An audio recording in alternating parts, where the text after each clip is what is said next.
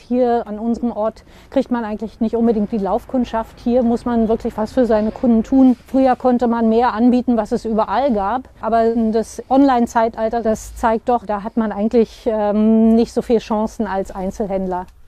Neben ihrem kleinen Ladengeschäft in Berlin betreibt Jutta Gödicke seit kurzem auch einen Online-Shop.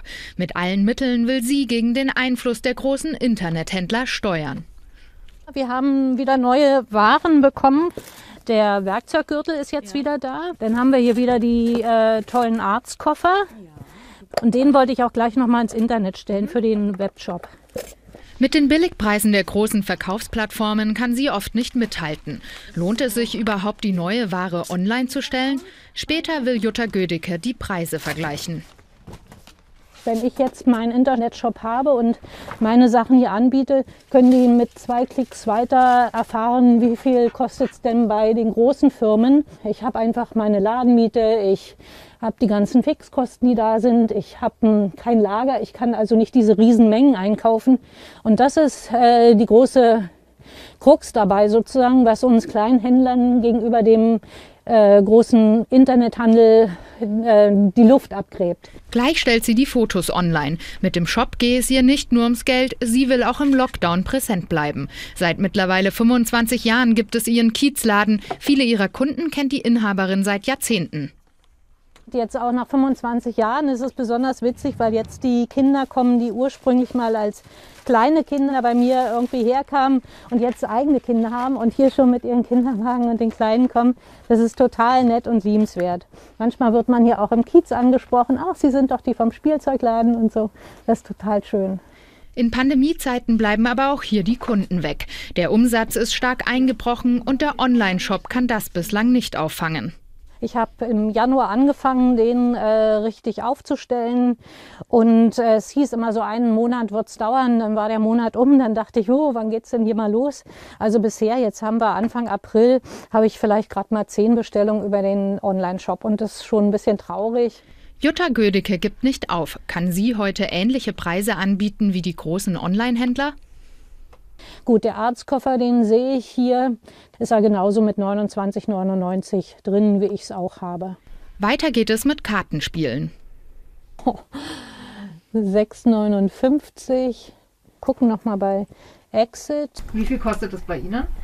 13 äh, Euro habe ich als empfohlenen Verkaufspreis, 6,99. Geht gar nicht. Gerade bei Spielen ist mein Einkaufspreis manchmal so, wie die es anbieten im Internet. Wie fühlt sich das für Sie an? machtlos. Dieses Gefühl des urbanen Lebens, das stellen wir dar, das stellt nicht Amazon dar. Die haben ihre Möglichkeiten, billig anzubieten, uns das Wasser abzugraben. Und wir können hier strampeln und ähm, es fällt einfach unheimlich schwer. Jede Krise erzeugt immer auch Gewinner. Und wie Sie hinter mir am Kursverlauf der Technologiebörse Nasdaq sehen können, waren das im Fall der Corona-Pandemie vor allem die großen US-Digitalkonzerne. Innerhalb eines Jahres stieg der Nasdaq-Index um sagenhafte 97 Prozent. Meine Kollegin und Technologieexpertin Svea Eckert beschäftigt sich schon seit Jahren mit Google, Amazon und Co. Und sie zeigt uns jetzt mal, warum gerade diese Konzerne so mächtig sind und was die EU dagegen unternehmen will. Ich habe Ihnen dazu was mitgebracht, und zwar das da.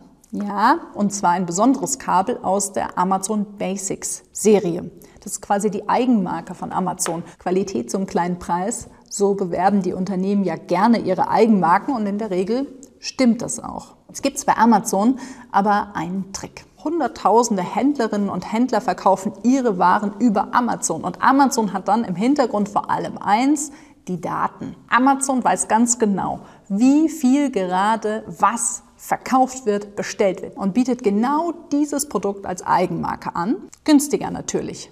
Und dann Bam. Und das war es dann für die Konkurrenz. Über genau diesen Mechanismus habe ich mit dem Suchmaschinenexperten Philipp Klöckner gesprochen. Und zwar deshalb, weil er vor einigen Jahren genau diesen Mechanismus erlebt hat. Ähm, damals nicht mit Amazon, sondern mit Google. Er war an einer Suchmaschine beteiligt, ladenzeile.de. Was 2011 passiert ist, ist, dass Google seine Richtlinien, also die Algorithmen, äh, die die Webseiten bewerten und platzieren in Google, insofern verändert hat. Dadurch haben einige Shoppingportale und Flugsuchen bis zu 50 Prozent des Traffics, äh, also der, der Besucher, verloren. Und gleichzeitig hat Google aber seine eigenen Produkte ganz oben auf die eigene Webseite gestellt. Gemeinsam mit anderen hat er dagegen geklagt. Sie haben auch gewonnen, aber das Verfahren ging über zehn Jahre. Das Traurige vorweg, dieses Klageverfahren hat fast eine Dekade gedauert. Und viele der Firmen, die damals mit in, dieser, in diesem äh, Beschwerdeverfahren äh, drin waren, gibt es heute gar nicht mehr. Damit so etwas nicht immer wieder passiert, arbeitet jetzt die EU und das wird auch langsam konkreter, und zwar mit dem Digital Service Act und dem Digital Markets Act.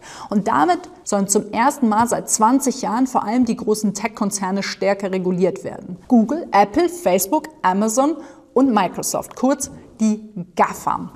Vieles davon sei gut, aber der grünen Politiker Rasmus Andresen sagt, ihm sei das am Ende immer noch zu wenig. Deshalb würden wir es gerne sehen, dass beispielsweise auch ein Teil der Geschäftspraxis von den großen Digitalkonzernen verhindert wird. Personalisierte Werbung, womit gerade Google und Facebook ja viel Geld machen, so nicht mehr möglich ist und beispielsweise abgeschafft wird. Zerschlagung, Abspaltung, mehr Regulierung, all das wird diskutiert. Da muss man jetzt gucken, dass ja, da die Vernunft gewinnt und nicht der Lobbyismus der großen Tech-Konzerne. Die probieren da bestimmte Sachen zu beeinflussen, aber äh, im Kern wollen sie dann ja doch nicht, was wir, äh, was, was wir vorhaben. Für die großen Tech-Konzerne könnte das schwierig werden. Für die Verbraucher und Verbraucherinnen und die kleinen Händler könnte das wirklich etwas bewirken.